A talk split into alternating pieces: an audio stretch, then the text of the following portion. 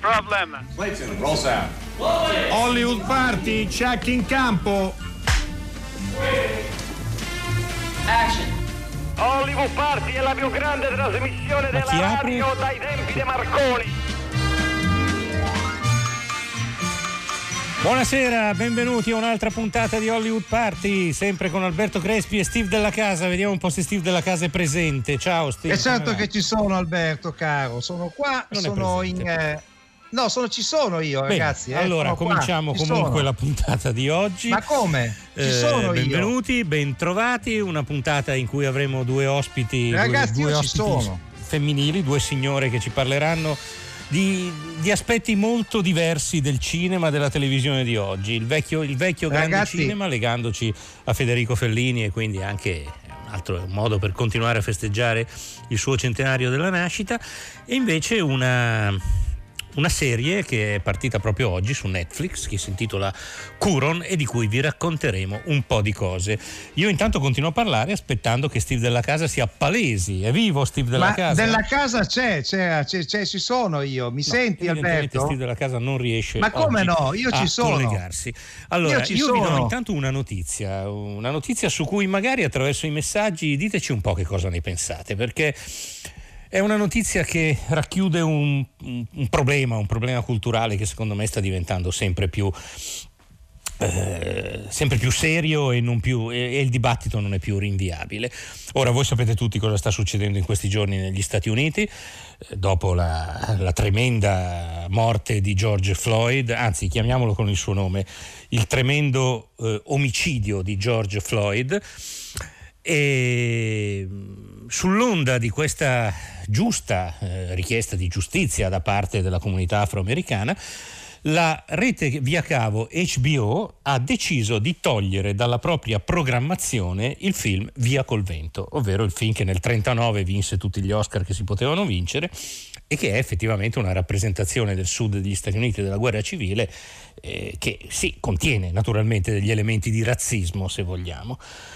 Però eh, censurare un eh, film del 1939 aiuta a risolvere i problemi politici, di giustizia e anche i problemi culturali di oggi? Mm, Fateci sapere che cosa ne pensate al 335 56 34 296. Eh, intanto, eh, intanto qua mi scrivono su WhatsApp che in realtà Steve della casa è collegato, ci siete entrambi ma non vi sentite. Vabbè, detta, data questa notizia, ah, ecco situazione, Steve, forse adesso ci Adesso sei. ci sono. vediamo. ah, bene, bene, Bene, bene. Infatti mi arrivano anche i messaggi degli ascoltatori della casa. Noi la stiamo sentendo. Attenzione a quello che dico perché Aspetta. sanno che potrei anche trascendere. eh. Eh, questo è Certo, la- certo. questo è Ma quindi andavamo in onda entrambi sovrapponendoci? Andavamo in onda Eh, entrambi e io disperatamente dicevo ci sono, ci sono. E la- tu hai dato la notizia fondamentale della Di giornata via col vento, sì. che condivido. Eh, l'altra notizia è che l'ANEC ha detto giustamente che se bisogna tenere la mascherina pure nel- dentro le sale cinematografiche, le sale cinematografiche non riapriranno. Mi sembra una Certo. cosa assolutamente. Mi sembra una cosa assolutamente Eh. legittima, è una, è una, una richiesta eh, sensata perché forse si sta anche un po' esagerando con questa storia. Comunque, insomma, anche ne, perché ne nel momento in parleremo. cui in sala hai la distanziazione, hai la distanza, Eh, eh, infatti. insomma, mentre per- nelle due ore in cui vedi il film, forse eh, te la puoi anche levare, eh, insomma, è complicato. Io tutto- penso proprio che sia complicato. Vabbè, È una vita balliamo? infernale. Cosa facciamo? Balliamo? Balliamo, balliamo, balliamo. È l'unica cosa che ci è rimasta.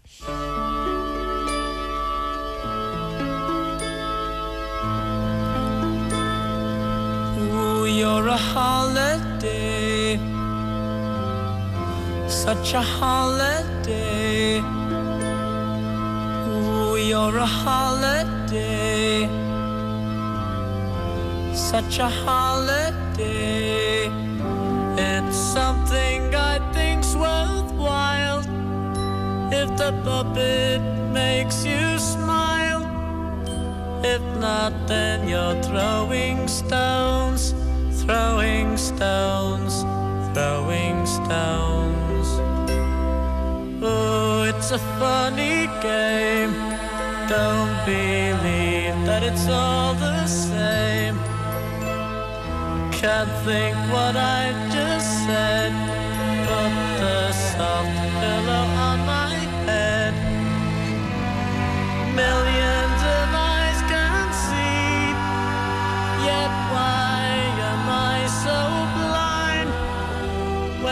someone else's mean. It's unkind, it's unkind. Dee dee dee dee dee.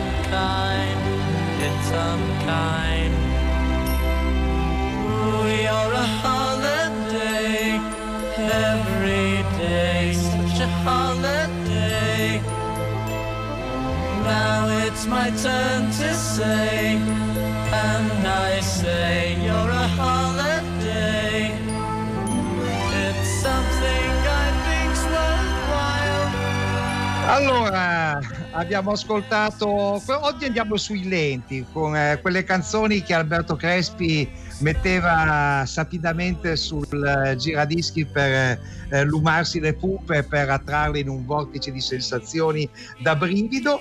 Eh, abbiamo È il incominciato ballo, con del, il ballo del mattone. Eh, potrebbe, e non era un lento però quello, invece questo No, però i lenti servivano a fare il ballo del mattone. Ah, insomma, certo, che- certo, certo, quello lì, Eh, quello lì. Eh, questi erano i Bee Gees, cantavano sia Barry sia Robin, poi questa canzone è rimasta nel loro repertorio, lo facevano sempre dal vivo e la gag era sempre che Morris cercava di entrare a cantare con loro, ma loro lo cacciavano via. Morris era il terzo fratello, eh, era abbastanza divertente, era molto divertente se vi capita di vederlo, era anche molto divertente il video di questo, di questo film che fecero allora, tutto ambientato a Parigi, c'è una cosa eh, veramente, come dice un nostro ascoltatore, musica d'altri tempi e da brividi. Eh sì, è anche. vero, decisamente E da poi- altri tempi. E poi sono arrivati dei, eh, dei messaggi contraddittori sulla notizia che eh, tu Alberto hai dato, quella di Via Colvento. Posso Allora, immaginarlo. allora, mi limito a parafrasare Flaiano, la questione negli USA è grave ma non seria, scrive un ascoltatore. Gli USA sempre ipocriti, penosi, basta pensare a quanto sono stupidi, scrive Raffaella. La notizia di Via Colvento sarebbe ridicola se non fosse tragicissima e questi diciamo sono schierati più o meno come la pensiamo noi. Poi c'è Lorenzo che scrive HBO ha fatto benissimo, non si tratta di censura, secondo me si tratta di mettere le cose nella giusta prospettiva, una televisione libera di scegliere cosa programmare e quella porcheriola imbarazzante può tranquillamente lasciare il posto a cose più interessanti in sintonia coi tempi. Io questa frase Ok, mi fa un po' vento una paura. porcheriola insignificante, va bene. No, ma poi soprattutto bene, cose eh, più interessanti in sintonia coi tempi mi fa abbastanza paura. Comunque adesso Sì, la, la molta molliamo paura, lì, Molta paura. La No, molliamo tra lì. l'altro la, cosa è ancora più, lo dico in due secondi, Ehm, ho, ho parlato di censura, eh, in realtà non è proprio la parola più esatta, l'hanno tolto dalla programmazione, lo rimetteranno in programmazione dopo averlo storicamente contestualizzato, Sì. cioè probabilmente ci metteranno prima una di quelle patetiche scritte guardate che siccome questo film è del 39 contiene stereotipi che secondo me è una Esatto. toppa peggiore del buco Esatto. eh, perché e vogliamo, perché e poi- vogliamo vabbè, aggiungere ok. una cosa, che quello che ha chiesto il ritiro di, questa, di questo film è lo sceneggiatore di eh, 13 anni schiavo. Che forse se 12 imparasse a anni schiavo, sceneggiare, eh, 12 anni schiavo, sì. Sì, se imparasse ovvero- a sceneggiare sarebbe meglio. eh. di uno, dei film più film, secondo me, me lo prendo Eh. come eh, uno dei film più Eh. brutti, più retorici, Esatto, più falsi esatto, e più esatto. cartolineschi. Io l'avevo avevo titolato la mia recensione Cartoline dalla schiavitù. Eh, Esatto, vabbè, insomma, mi sembra. lasciamo perdere. Mi sembra, mi sembra Parli- legittimo. Va bene. Adesso invece noi parliamo con una persona che ci fa molto Parliamo di piacere grande che cinema. sia con noi, parliamo di grande cinema e anche di un grande libro. Abbiamo al telefono Marina Ceratto Boratto. Marina, ci sei? Buonasera, ma dov'è Buonasera. Buonasera. Dov'è Sì. Steve?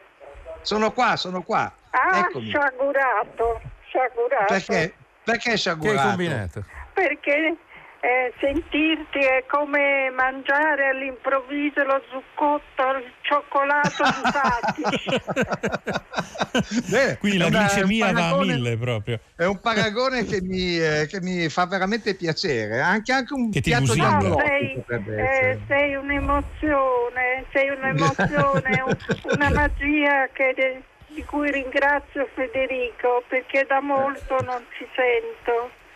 Vabbè, io ti ringrazio veramente molto per queste, per queste parole. Marina Cerato Boratto, come avete forse capito dal doppio cognome, Marina è la figlia di eh, Caterina Boratto e nel libro che ha fatto per Baldini e Castoldi, La cartomante di Fellini, beh, insomma, questa parentela è molto presente perché il libro parla del rapporto che Marina Cerato Boratto ha avuto con eh, Federico Fellini, un rapporto molto, molto intenso, molto vissuto. Eh, Fellini era molto amico di eh, Caterina Boratto, dell'attrice che ha voluto per otto e mezzo, che le ha garantito di fatto un secondo inizio al cinema proprio con eh, il successo della sua partecipazione a quel film. E eh, il tuo racconto, Marina, incomincia proprio con eh, te che eh, hai un permesso da scuola per andare su set di otto e mezzo. Quindi un inizio, chissà quanti, come, ti invidia- come ti invidiavano i tuoi compagni di scuola, o no? Da un collegio severissimo, severissimo. e dal mio preside Gino Giordani, un grande giornalista cattolico che ha praticamente creato il movimento dei focolarini. E, comunque eh, Federico, eh, io devo questa eredità a mia madre, ma lui ha la potenza di un grande personaggio, non solo come artista ma anche come essere umano. Io ho sempre avuto, ehm, eh, ho sempre fatto, grazie a Federico, eh, psicoanalisi, però è stato lui il maggiore psicoterapeuta della mia vita. E tra l'altro Ecco. Fellini era a sua volta un frequentatore, o forse più che altro un- era curioso della psicanalisi, più psicanalisi junghiana, a quanto abbiamo letto, che non freudiana in senso stretto. Eh, Bravissimo, anche, bravissimo. anche lei signora ha avuto modo di verificare questo Beh, Più sì, che- più- più che eh, più una curiosità culturale, forse. leva di Bernard, Elena Herba Tissot e mh, poi eh, lui era sempre abbastanza eh, sconvolto dai miei fidanzatini che chiamava il museo degli orrori.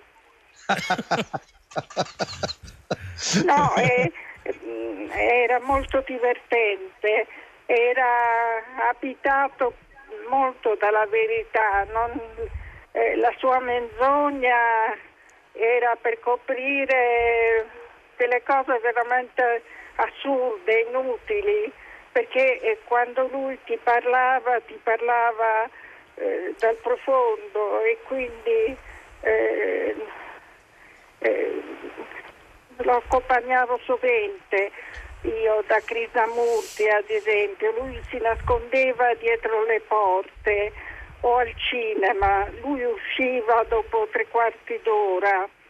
E poi eh, con Krishnamurti non ho capito perché non volle più andarlo ad ascoltare. Ehm, pare che avesse detto che ciascuno cambi se stesso per cambiare il mondo. E allora Federico mi disse, ma capisci che non si può cambiare il mondo? Allora molto meglio Sant'Agostino, la misura dell'amore è amore senza misura. Quindi Fellini mi sorprendeva sempre, era più grande di Krishnamurti, era più grande di tutte le persone che io frequentavo. E avevo un senso di inadeguatezza con lui che provai solo con Pasolini. Anche Pasolini mi fece sentire certo. la- la- lo stesso tremore, insomma, di avere una cultura eh, eh, inferiore.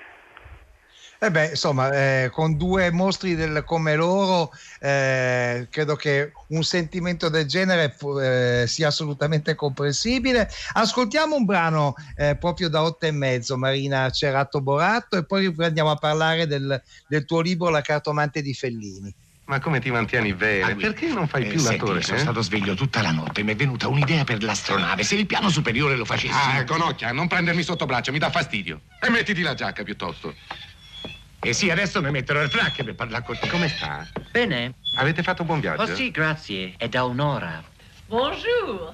Ah, che apparizione abbagliante. Bellissima. Bellissima. C'est vrai. Oui? Vous me dites toujours que je suis bellissima, mais non parlate mai della mia parte. Com'era il mio provino? Ah, buonissimo. Eh, se no non l'avrei chiamata qui. Ma io non so ancora niente. Ma avete Guido. detto d'essere materna. Guido? Che devo mangiare molto pastacciuta. Io sto qua. Sì, Enfin, j'ai grossi 3 kilos, mais tutto qui. ma vede che ne sa già lei più di me. Eh. Enfin, vous êtes l'auteur. Guido. Vous pouvez m'en dire davantage. E che deve fare la signora? Ma come? Non... Hello! Agostini? Scusi, scusi. Io non voglio scocciare. Prego. L'albergo è bello, il whisky è eccellente, ma io ho tre domande. Sì, sì, più tardi ne possiamo parlare. Cosa vuoi? Ah, sì, scusate, scusi. Eh, Agostini, bisognerebbe... Ma niente, t'ho chiamato perché non mi va di rispondere a questo qua. Dimmi. Claudia ha delle offerte da tutte le parti del mondo. Non la posso più tenere ferma. Qualcosa devi dirle. Scusa, ma esiste un copione? Due paginette, un'idea. Ma Claudia lo sa che questa potrebbe essere una parte bellissima, la più bella che abbia mai fatto? No, no, adesso ti spiego. Darling. Il libro di Marina Cer- Ceratto Pronto? Boratto, eh, si, edito da Baldini e Castoldi, La cartomante di Fellini, si apre proprio con una citazione di Pasolini che mi piace, mi piace leggere, è brevissima. La realtà di Fellini è un mondo misterioso, o orrendamente nemico o perdutamente dolce, e l'uomo è una creatura altrettanto misteriosa che vive in balia di quell'orrore o di quella dolcezza. Il territorio resterebbe inesplorato se Fellini stesso non mandasse a guidarti un uccellino magico.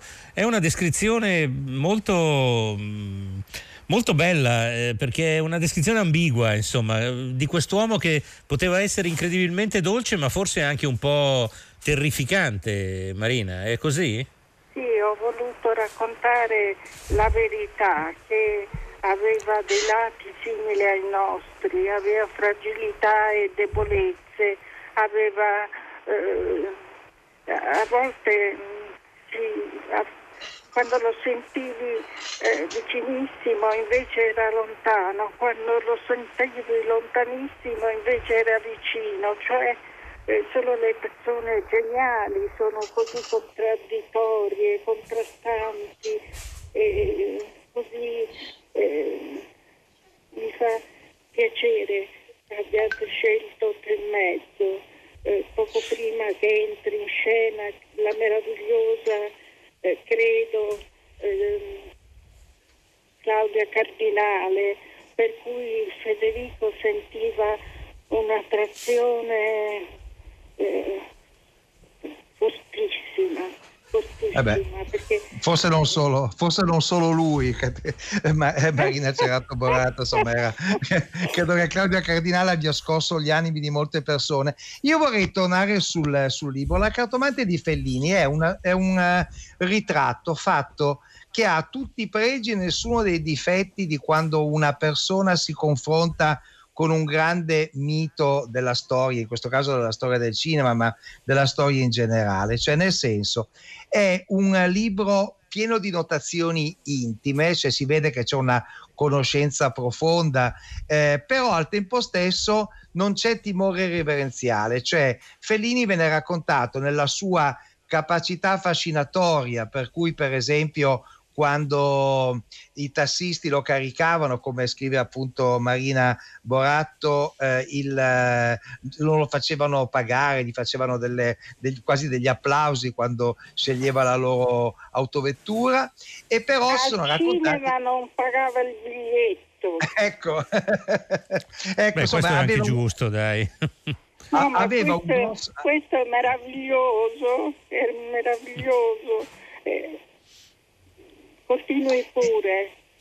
No, no, dicevo appunto, no, dicevo, il, il fascino viene raccontato nella sua complessità totale, c'è una persona affascinante che però aveva anche difetti e vengono puntualmente rimarcati tutti, insomma, non, eh, non vengono fatti sconti. È bello, credo che il fascino della cartomante di Fellini, almeno per me, è stato una lettura di questo tipo. Non so se Marina Ceratto Boratto è d'accordo. Ma ho impiegato più di due anni a scriverlo, lo iniziavo e non riuscivo ad andare avanti.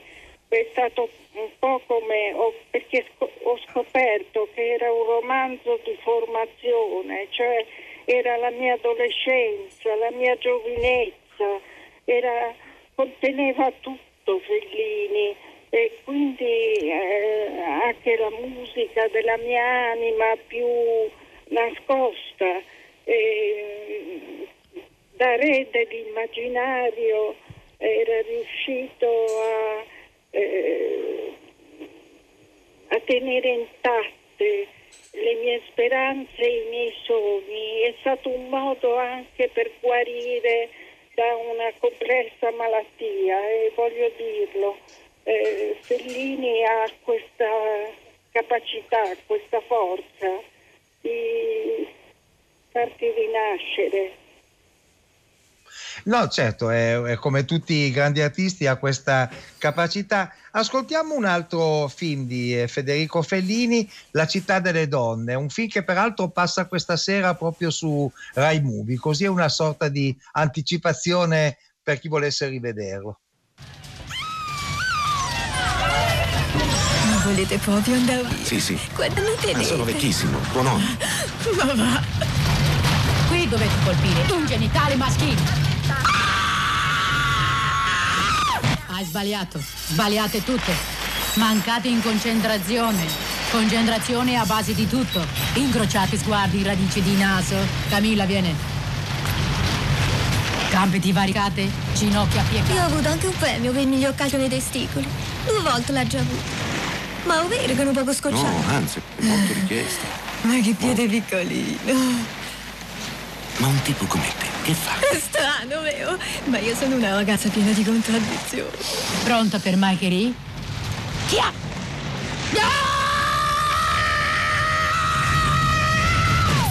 Questo è stato buono perché concentrazione è stata buona. In vostra sfera immaginativa dovete voi visualizzare genitale maschile. Allora, Donatello, lo porti in salvo te? Buona fortuna, eh? There is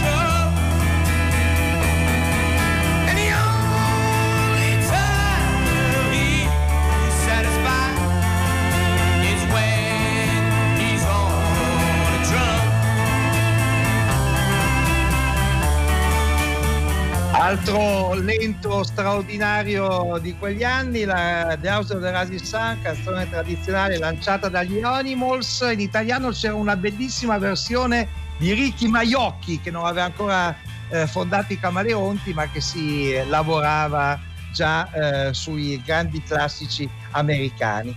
Insomma, eh, sono arrivati molti messaggi, molti riguardano il razzismo, molti eh, salutano eh, Marina Cerato Boratto per il suo libro La cartomante di Fellini. Su quelli che riguardano il razzismo c'è chi ci chiede di fare una puntata sul razzismo nella storia del cinema, potremmo anche farlo. C'è anche chi dice: eh, sì, la, la scelta, Matteo, insomma, un messaggio lungo che posso riassumere così. Hanno Eh, fatto la scelta di parlare della questione in questa maniera ci hanno in dato. America.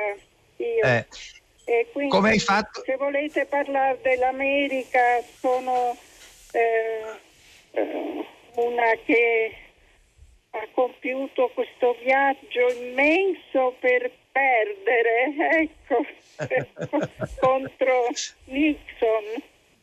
Ah, ah, beh, all'epoca sì, delle elezioni, eh, quelle Nixon contro McGovern, stiamo parlando degli anni, se- dei primi anni 70, credo, 72, no? ma 72, razzismo sì. c'era già. Eh sì, c'era il come, c'era il come Forse c'era anche di più, eh, ma comunque sì, è un problema ende- endemico e gravissimo in quel paese, per carità. Credo Eh, che non lo infatti. si risolva rimuovendo i film del passato, è tutto qui. Marina, Torniamo, eh, torniamo a Fellini. ci racconta un po' il rapporto tra Fellini e sua madre. Eh, lei racconta nel libro il mom- quando si sono rincontrati mentre, su- dopo che sua madre aveva fatto shopping e non l'aveva nemmeno riconosciuto perché si erano già conosciuti molti anni prima.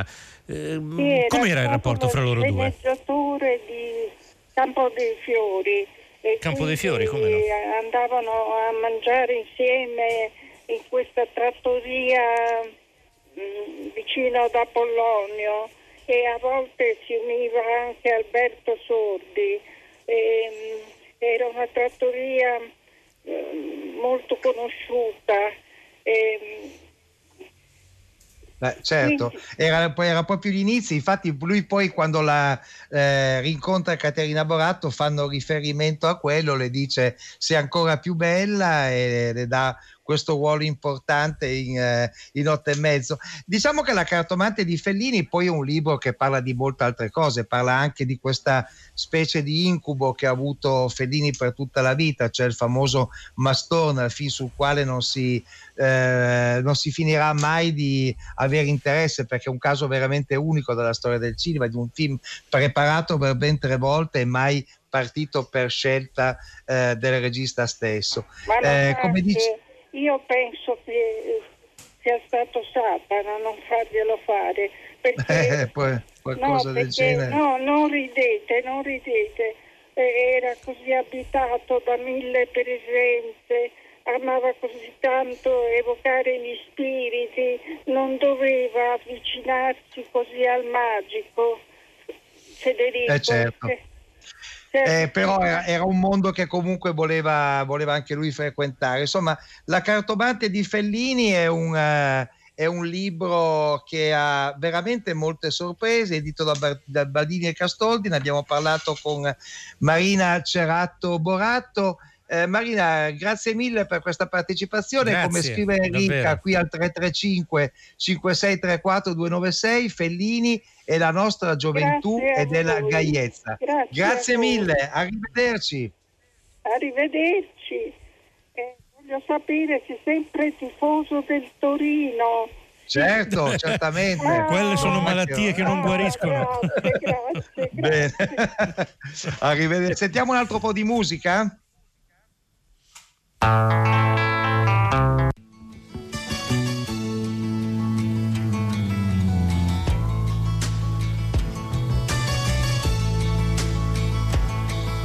Sylvia's mother says Sylvia's busy, too busy to come to the phone. Sylvia's mother says Sylvia's trying start a new life of her own. Sylvia's mother says baby. So why don't you leave her alone? And the operator says 40 cents more for the next three minutes, please.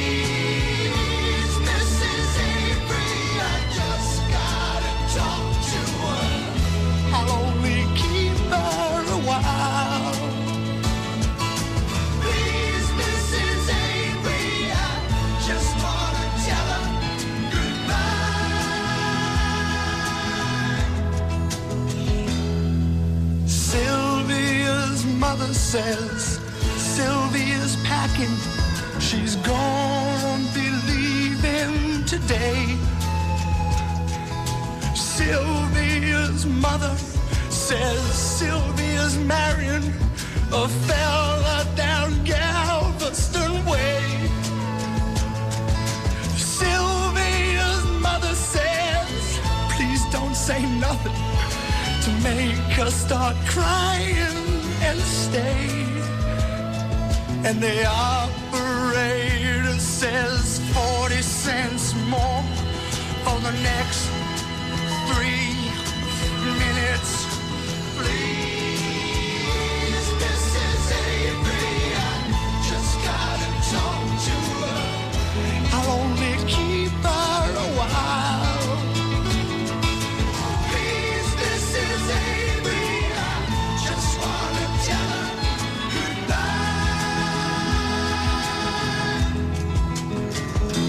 altro lento che veniva molto ballato nelle zone tosco-umbre era Silvia's Mother e questi erano Dr. Hook and the Medicine Show.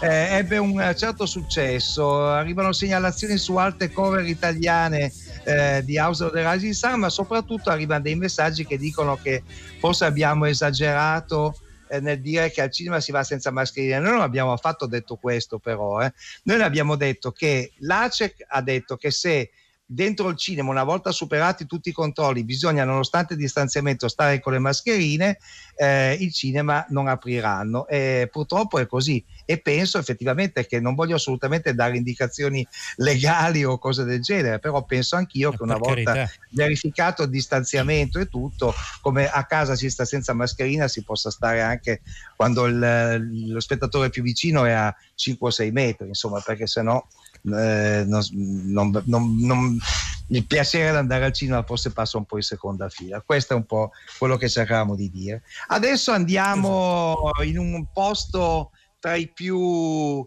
eh, fotogenici della, della storia del, del mondo. Si chiama Curon, è quel famoso lago dove vedete spuntare un campanile perché è un lago artificiale e per ottenerlo fu inondato una zona in cui c'erano delle case e anche la chiesa di quel campanile. E adesso Curon è diventata anche una serie tv eh, per Netflix, una serie tv tutta italiana. Uno dei registi è Lida Patitucci. Lida, ci sei? Buonasera, buonasera a tutti. Grazie per Buonasera. ospitarmi. allora, Lida insomma, ha un, ha un passato recente di grande lavoro in film d'azione come Il Primo Re, eh, come Smetto quando voglio e così via. Sei passata alla regia, questa è una serie, come possiamo definirla? Fantasy noir? Come la definiresti tu? Sì, forse la, la amiamo descrivere come un mystery eh, supernatural, ma forse anche gotico, possiamo dire. Ehm, Sì.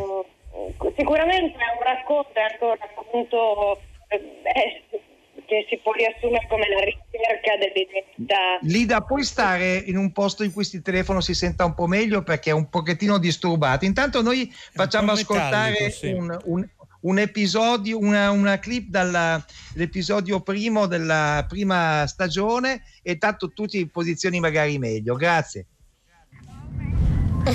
Daria, fai schifo. Era così il cordone ombelicale quando stavo nella pancia. Cazzo dici, i cordoni sono sempre due. E il mio era il più lungo. Mm. Di solito lo dicono i maschi.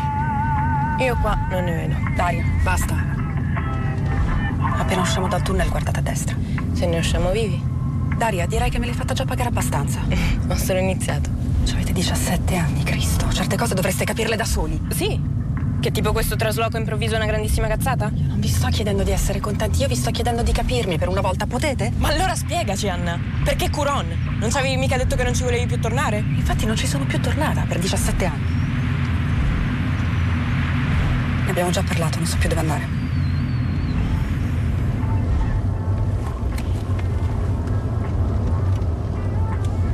Ma sotto c'è il vecchio paese. Sì, quello che resta. Perché l'hanno sommerso?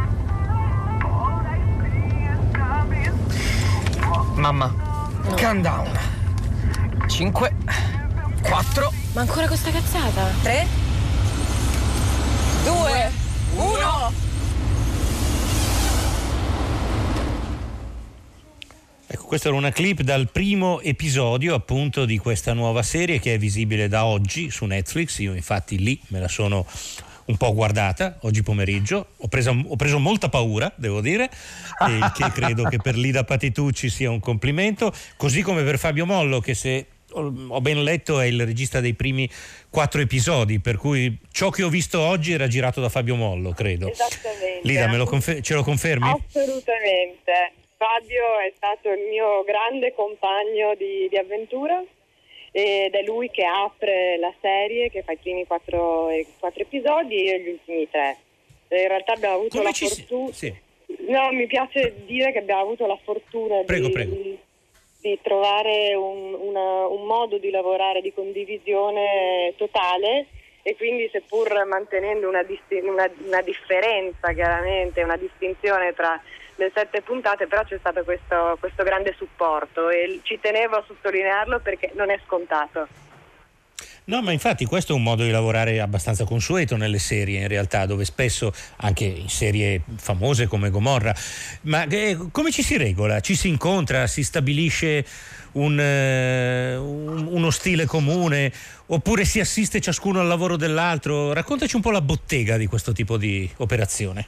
Beh, io posso raccontare questa perché è quella che ho vissuto, però credo che come spesso accade nel cinema e, e nella televisione ogni, ogni lavoro abbia una genesi, un percorso abbastanza proprio e personale. Ehm, nel nostro caso abbiamo affrontato la preparazione in una, in una maniera condivisa proprio insieme. Ehm, poi chiaramente abbiamo anche un po' assecondato quelle che sono le, le caratteristiche e le esperienze di, di noi due come registi. Eh, sicuramente Fabio ha una carriera anche più strutturata, più, eh, ha più esperienza di me. Io appunto mi sono specializzata e ho mm, avuto ultimi, negli ultimi anni soprattutto la mia è stata una regia più tecnica. Eh, ho lavorato moltissimo in preparazione, in pianificazione ehm, e quindi naturalmente abbiamo anche inizialmente ci siamo appoggiati su questi, su questi due aspetti.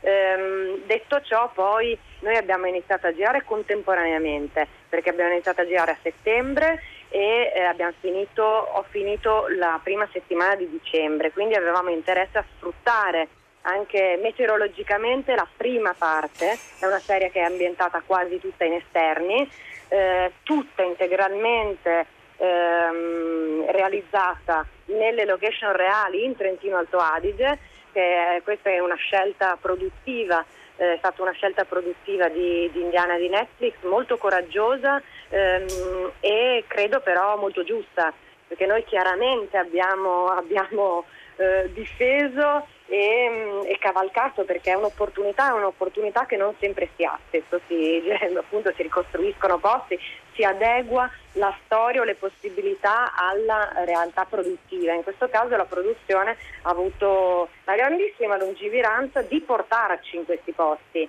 Ehm, a questo punto chiaramente eh, significa che ognuno girava, eh, eravamo separati perché proprio in contemporanea Eh, e poi c'è una distinzione netta tra, chi- tra le proprie puntate perché anche per un Chiaro. semplice fatto che il regista è quello che deve dare chiarezza e ci deve essere una risposta univoca e una direzione univoca, perciò la condivisione enorme è stata durante la, durante la mm, preparazione. Poi devo dire che nel nostro caso eh, abbiamo anche, eh, ci siamo aiutati doppiamente perché all'inizio io giravo delle scene per me e anche per lui.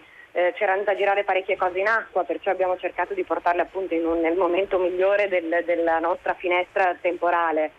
Eh, e poi alla fine io ho avuto il tempo, proprio il meteo che cambiava ininterrottamente, quindi noi di conseguenza cambiavamo tante cose, eh, in primis le location e a quel punto Fabio è tornato a darmi una mano a- anche lui a girare un po' di, un po' di cose per me. Quindi in questo senso c'è stata una, proprio una condivisione e questo sì che non è così, non è neanche comune, però c'è stata un'unione di intenti, Bene. credo soprattutto di intenti che ce l'ha permesso. Senti Lida, eh, io sono, sono molto curioso e forse sono curiosi anche gli ascoltatori. Ci descrivi un po' invece cos- in che cosa è consistito precisamente il tuo lavoro su film come Il primo re e Come smetto quando voglio? che sono diretti rispettivamente da Matteo Rovere e da Sidney Sibilia, ricordiamolo. Esatto, io ho avuto un incontro molto fortunato, felice, penso e spero recipro- reciprocamente con Matteo Rovere eh, su Veloce come il vento, anzi in realtà prima perché io gli avevo presentato un progetto che avrei voluto realizzare a lui come produttore, eh, mi ha detto che gli piaceva, però che non l'avrebbe mai fatto, eh, perché in quel momento insomma era anche una- era un progetto molto ambizioso e complesso. Ehm, però evidentemente l'aveva colpito, gli avevo presentato un teaser ehm, e, e chiaramente lì si già vedeva quello che sarebbe che era un mio desiderio e una, una linea, un genere proprio all'interno di questo, di questo piccolo lavoro che gli presentavo. E quando ha iniziato a girare veloce come il vento, eh, che aveva una, una struttura particolare perché si appoggiava e girava durante anche i campionati eh, Durante di- corse vere, sì. Esatto, durante le corse vere. E, eh, e aveva anche una componente, tante scene d'azione che nel panorama, nel panorama di quel momento era assolutamente una novità. E se in altre, non so, da noi forse c'è più consuetudine ad avere le seconde unità su magari delle serie o delle fiction in cui c'è bisogno di girare tante cose, allora delle parti vengono affidate a un secondo regista. Eh, invece in, in altri paesi che c'è una cultura più forte ehm, e anche una dimess- cioè un, un- un impianto forse un po' più eh, produttivo, più strutturato rispetto ai film grossissimi d'azione, e ci sono delle eh, tipiche seconde unità, solo action unit che si occupano di quello. Chiaramente la realtà nostra è, è molto diversa. Eh, questo è stato Matteo proprio che ha avuto in quel momento che era solo regista, tra virgolette solo regista, però poi successivamente anche stato produttore. Ehm, e in quel momento capiva di aver bisogno di una persona che lo potesse aiutare, soprattutto nella parte delle, delle gare, quindi potendo girare contemporaneamente avere più materiale. E ehm, io venivo dalla torna- ero appena tornata dalla Spagna dove in fondo ero, dove ero andata a studiare regia proprio perché sapevo che lì c'era un po' più di movimento, di, film- di film che per me era importante seguire, imparare perché eh, considero insomma, l'azione, ma non solo l'azione, anche tutti dei dipartimenti tecnici come possono essere eh, i, i visual effects o, gli, o gli effetti scenici, eh, gli effetti speciali scenici, come, come degli strumenti o gli stanti, il lavoro che fa, degli strumenti che nei miei racconti Certo. credo che userò spesso.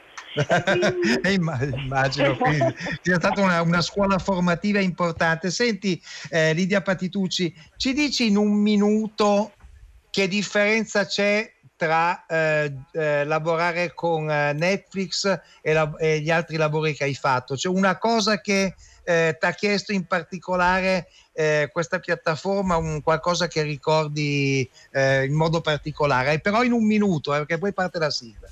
Per me è stato ehm, i tempi, la scansione e la gestione dei tempi, perché comunque si sente di avere un- dall'altra parte una, una struttura produttiva anche di tipo industriale che ha, un, ha un- proprio una scaletta te- di tempi molto, molto serrata e inderogabile. E forse questa è una differenza rispetto alla realtà in cui ho lavorato. Eh beh, questo mi sembra, sei stata telegrafica ma eh, Bravissima, molto chiara bravissima. e, e questo ci dice anche insomma, che lavorare nelle serie non è affatto una, una- una cosa disprezzabile, può essere una cosa molto importante, anche un modo nuovo per raccontare forse più adatto ai tempi. Lidia Patitucci, grazie mille per essere stata con noi. Grazie, Grazie davvero. Bocca al lupo per eh, tutto. Su Netflix può essere visto sia negli episodi diretti da Fabio Mollo, sia negli episodi diretti da te. Ciao, arrivederci. Arrivederci.